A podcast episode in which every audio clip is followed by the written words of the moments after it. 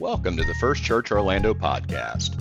Here you will find recordings of weekly sermons, devotions, interviews, and seminar recordings from the First United Methodist Church of Orlando. For more information about First Church Orlando, please visit our website at firstchurchorlando.org or follow us on Facebook, Instagram, and Twitter. Now, enjoy the podcast.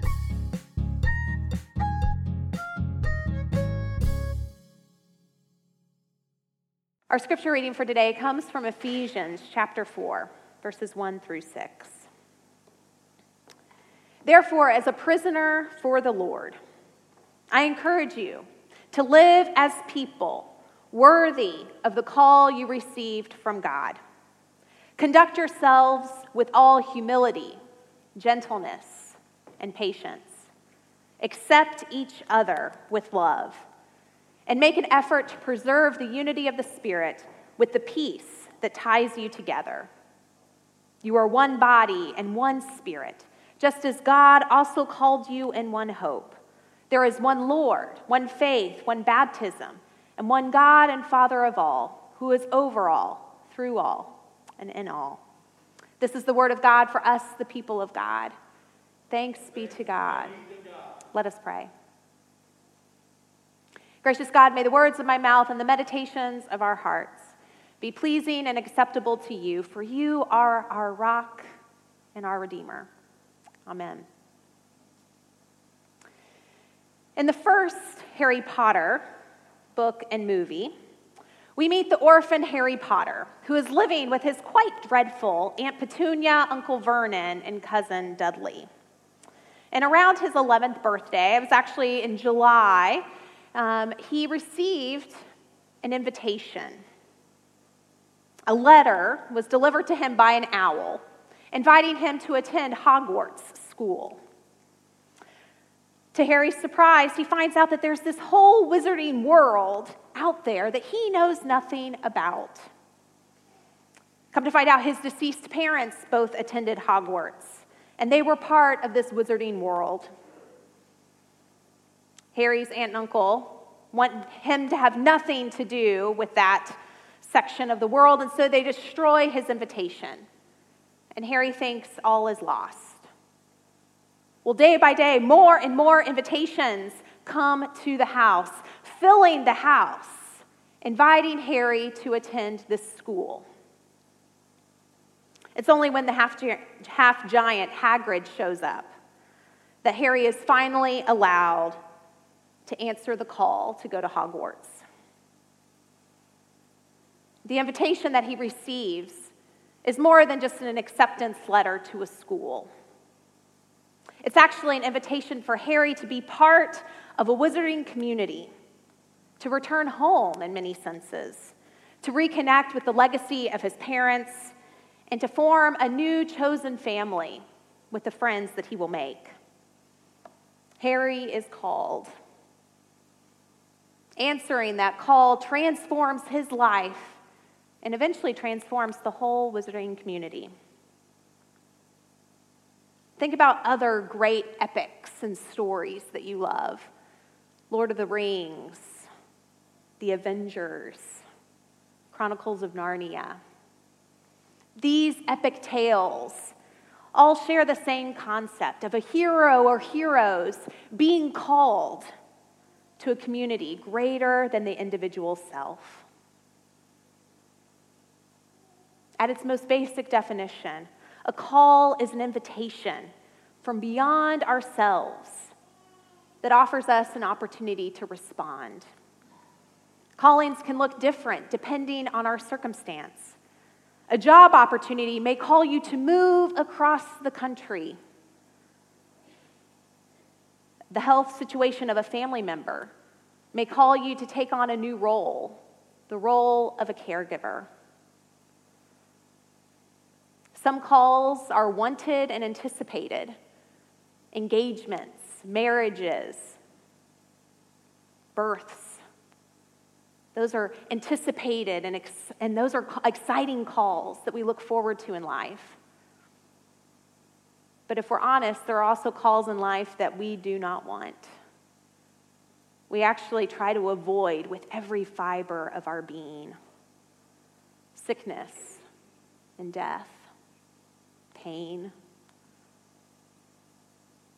Calls become a way of life that move us forward beyond our present situation. They change us, and they may change the world around us. If you take a look in your Bibles, you will see that the Bible is full of these call stories. It's full of people that God calls. Sometimes God seems to speak directly to these people. We think of Moses and the burning bush, how God spoke to Moses and said, Moses, you are going to lead my people out of slavery in Egypt. Sometimes God seems to call people through other people. Take Esther, for example. God works through her relative Mordecai to call Esther to take a stand and to advocate for her people before the king. She's called to save her people from genocide. Sometimes God's calls just don't seem to make any sense. Take uh, Samuel, for instance. God calls him to anoint a second king of Israel. Saul is the king of Israel. There's already a king, but God calls him and says, Saul has upset me. And so I'm calling you, Samuel, to go anoint a new king. And that just didn't really make a lot of sense to Samuel. I don't know if he really wanted to do it. And so God calls Samuel to go to the house of Jesse and to anoint one of Jesse's sons as king. Well, our human understanding and logic would seem that we would choose maybe the oldest son, or the strongest, or the one with the seemingly most uh, able to lead people. Well, who does God call Samuel to anoint? The youngest, the shepherd boy, the one they have to call in from the fields, David to become king of Israel. As we move into the New Testament, God calls Elizabeth and Zechariah and Mary and Joseph. And while we believe that Jesus, from his birth, was the Son of God, Emmanuel, God with us, even Jesus responds to a call. You see, at Jesus' baptism, the Spirit of God descends upon him and says, You are my beloved Son. With you I am well pleased. And it's after this baptism that Jesus then goes and begins his public ministry. Jesus responds to God's call. And what does Jesus do? He then calls and invites more people to join him and says, Come, follow me, put down your nets, leave your families and your livelihoods, and follow me. All of these biblical characters are called to some sort of action, to some sort of change that participates in God's healing of the world. These people, they're called sometimes for themselves, but they're also called for more than themselves. They're called for the sake of other people, for community, for the world. As we take a look in church history, we can learn about saints and the things that they did, and how they worked for justice in the world, and how they stood up for piety in the world. They were also called to do good for the sake of others. Even now, many of you would want to know is my pastor really called to be a pastor? Right? That's a fair question, right? You should ask us that. And we've told, we've, I think, told you parts of it and are happy to talk about our call stories. But that's something that as pastors we wrestle with and we talk about. I serve on the district committee of ordained ministry. And, and what that committee does is we get to meet with people who are sensing a call to ministry. And so we sit down with them, and probably the question that we ask more than anything else is How is God calling you into the ministry? How do you know that God is calling you into the ministry? How is God calling you to minister with other people, to make disciples of Jesus Christ for the transformation of the world? It's easy to read these stories in the Bible and just see them as stories. Calls that happen to characters way back when, in another time, in another place. It's easy to, to read stories of the saints of old and just think, well, of course they were called. They're way more holy than I will ever be.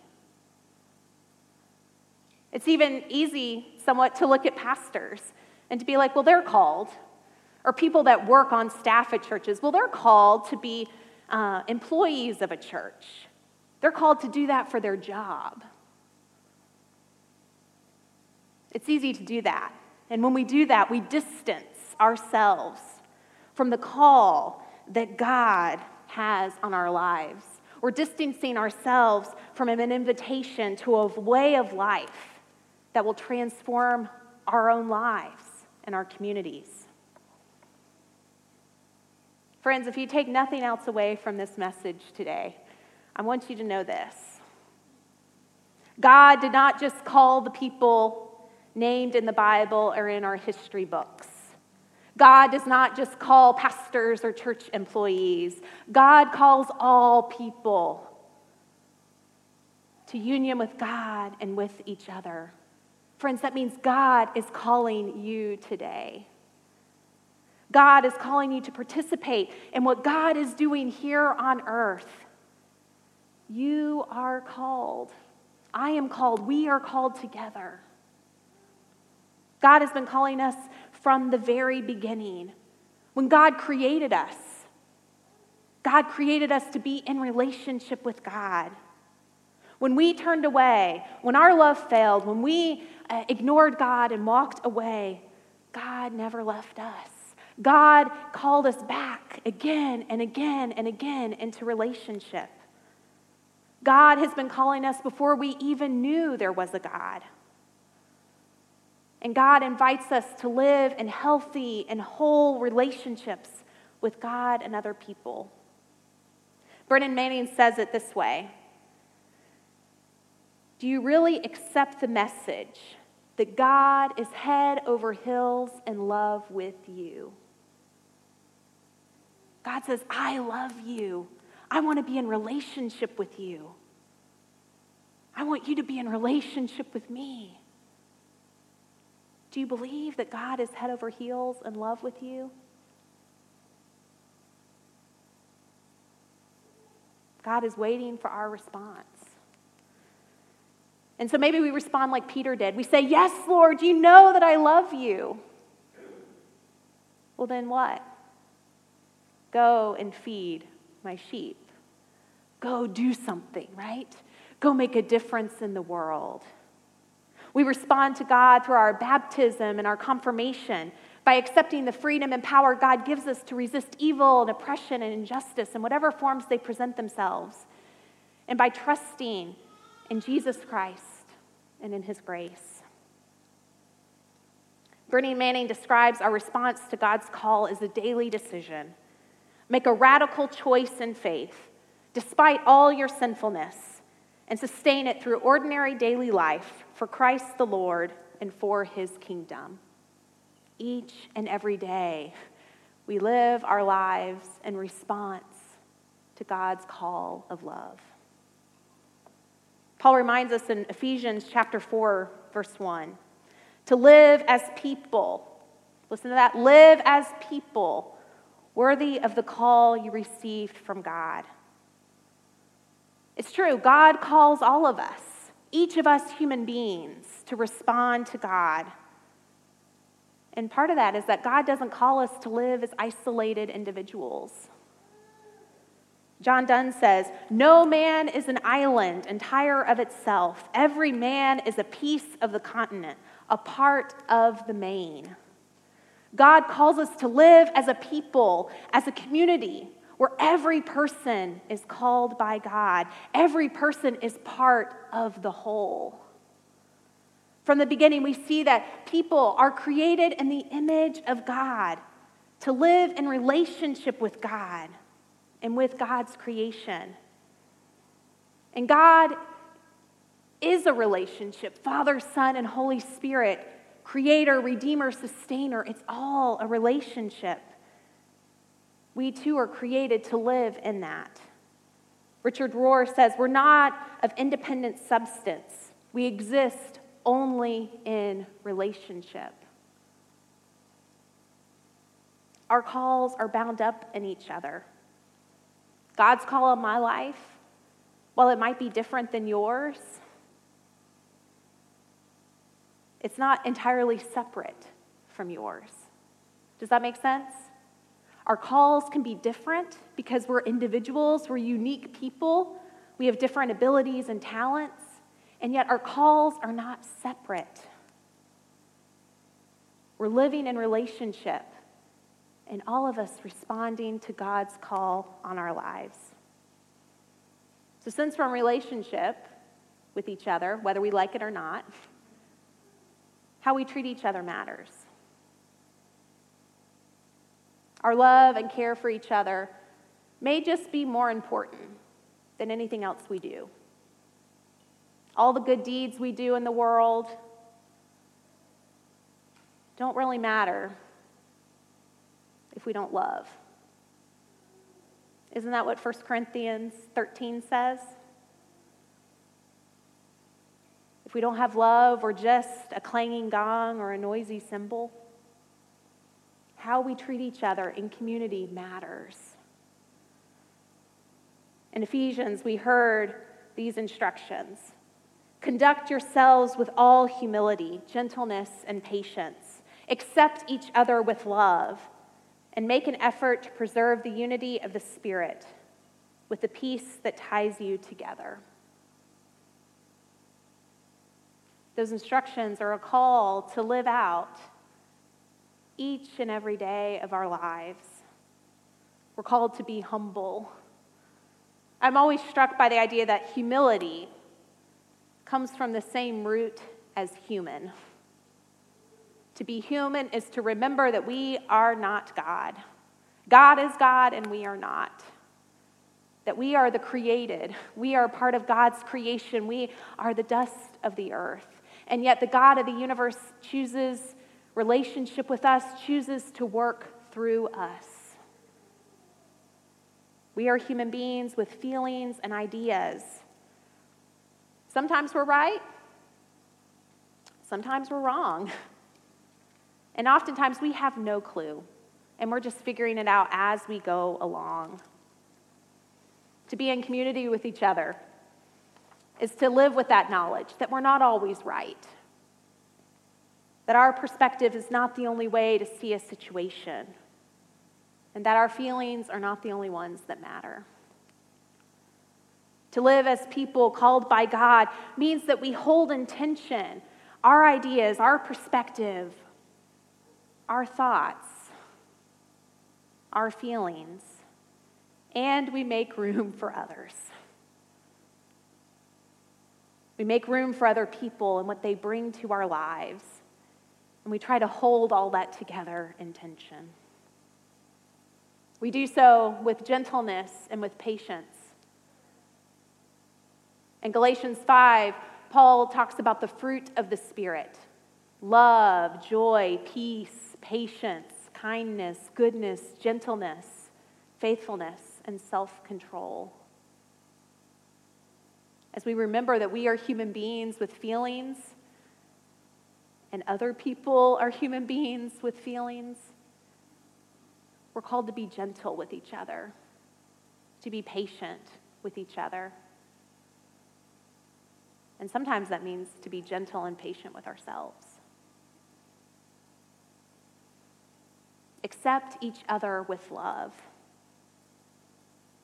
Love exists among the relationship that is God. And as we are created in God's image, we are created with the God given capacity to love. God invites us to love as God loves. Brene Brown and C.S. Lewis remind us that love is actually pretty vulnerable. C.S. Lewis says, To love at all is to be vulnerable. Love anything, and your heart will certainly be wrung and possibly broken. If you want to make sure of keeping it intact, you must give your heart away to no one. not even to an animal. Wrap it carefully round with hobbies and little luxuries. Avoid all entanglements. Lock it up safe in the casket or coffin of your selfishness. But in that casket, safe, dark, motionless, airless, it will change. Your love will not be broken, it will become unbreakable, impenetrable, and irredeemable. If we choose not to love, we're not necessarily choosing not to be hurt. If we choose not to love, we're just closing ourselves off from other people. We're closing ourselves off from community. And God calls us to accept each other with love, to live in relationship with each other, to risk love to risk being hurt, to risk even causing harm to others with the sake of loving each other. Finally, make an effort to preserve the unity of the Spirit with the peace that ties you together. Just as God is one, God invites us to be one with God, one with each other, and one with all creation. And I like this passage in this translation because it talks about preserve the unity. And I don't know about you, but preservation is actually harder than starting something from scratch. I mean, if you watch an HGTV show, and I love Hometown and Ben and Erin, and um, they go to great lengths to preserve something old within the house, whether it's old wood or some part of the structure, or it's some piece of furniture that they found in a shed out back. They work hard to preserve something old, to take care of it, to maybe clean it up, get all the grime off of it, to repurpose it, to make it more functional and useful in today's time. They put a lot of heart and soul and sweat into preserving something old and giving it new life. And I think that's what God is calling us to do when we are working to preserve unity. That's hard work. We're not just throwing away relationships, but we're actually tending to them. We're cleaning them up. We're working together. We're working to resolve differences. We're working to listen to each other and to learn from each other and to learn how to love. That's hard and messy work. And yet, Paul says that this work of unity is connected to our own peace and wholeness. That at the end of the day, if we're seeking to preserve unity, that in some strange way, we're actually working for our own health and wholeness and for the wholeness of the world.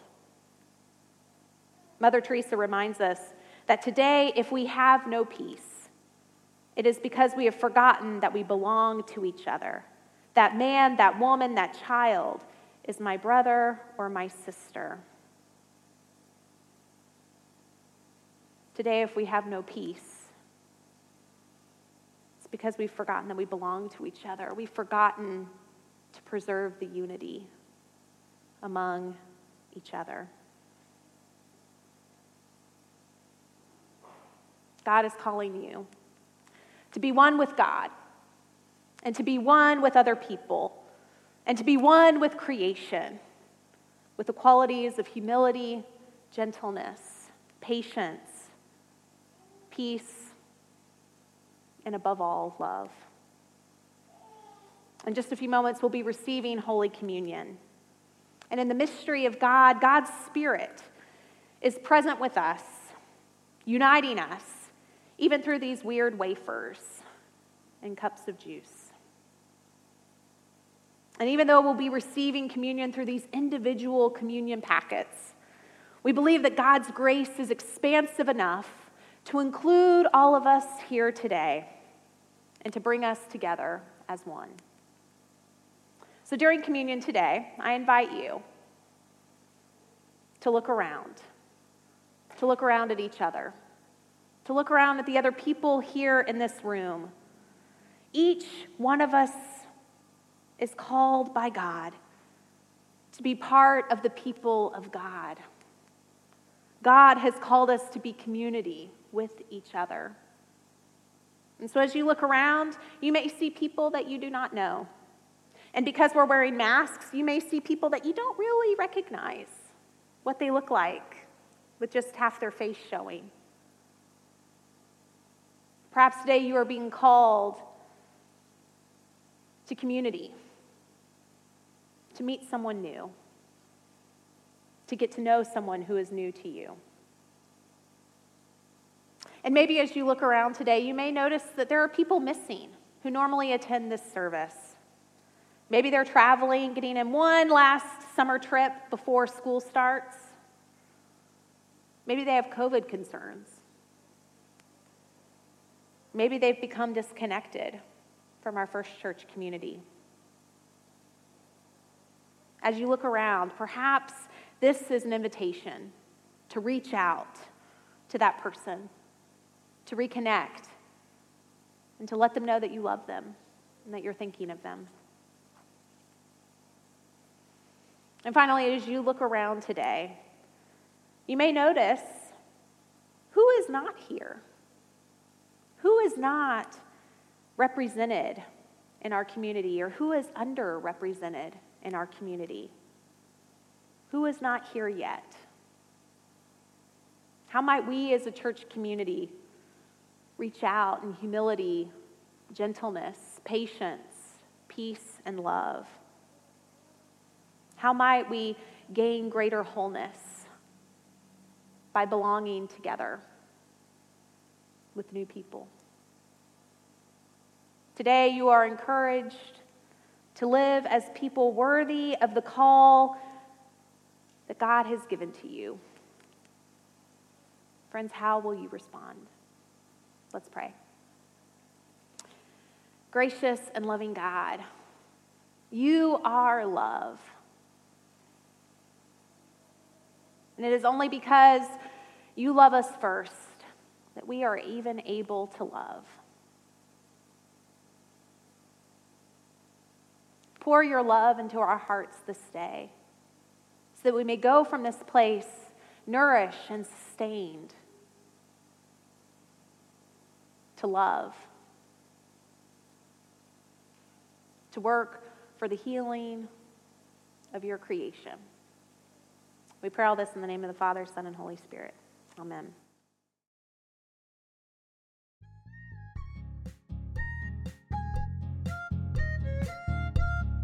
We hope you enjoyed the podcast and that you will listen again in the future. If you enjoyed today's message, we hope you'll subscribe to our podcast on your favorite platform and share it with others on social media. For more information about First Church Orlando, please visit our website at firstchurchorlando.org or follow us on Facebook, Instagram, and Twitter.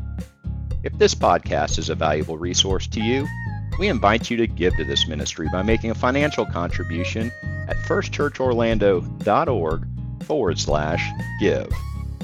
Now, may the Lord bless you and keep you. May the Lord make his face to shine upon you and be gracious unto you. May the Lord lift up his countenance upon you and give you peace.